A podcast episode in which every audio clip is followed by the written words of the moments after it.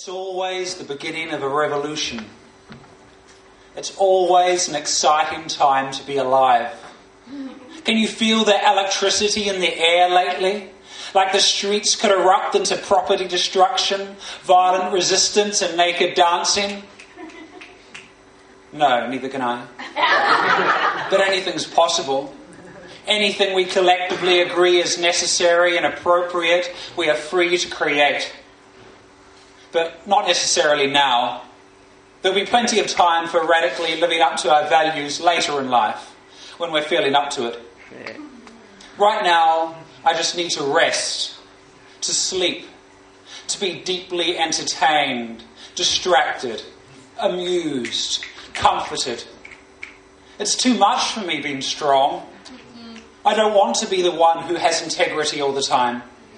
I want to be able to shamefully compromise like everybody else.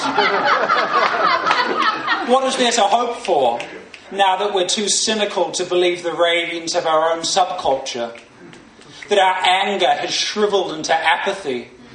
That we are cowardly witnesses of our own lives? That nothing can convince us?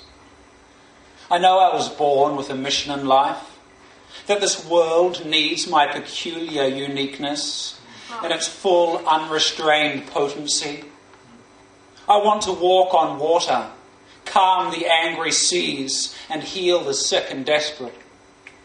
I want to look deep into the eyes of the sad and lonely and fill their cold body with warm light.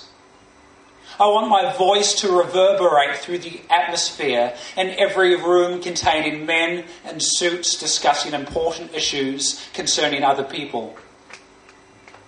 Can we demand peace? Now that war has so many new names, and we're never sure if it's a good thing to be fighting terrorism, fighting poverty, or fighting fare evasion.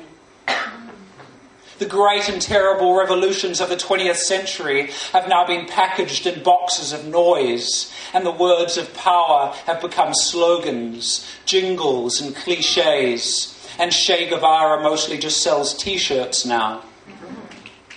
Let's admit we're all a bit pathetic. Let's admit we're capable of more than this.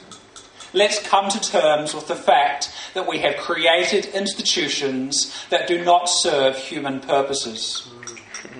Let's repent unapologetically and take full responsibility for our lives. I want to be fully alive I want to breathe pure oxygen and drink pure spring water and descend from the mountain to the city like a gentle rain cloud on a hot, dry day. But not quite yet.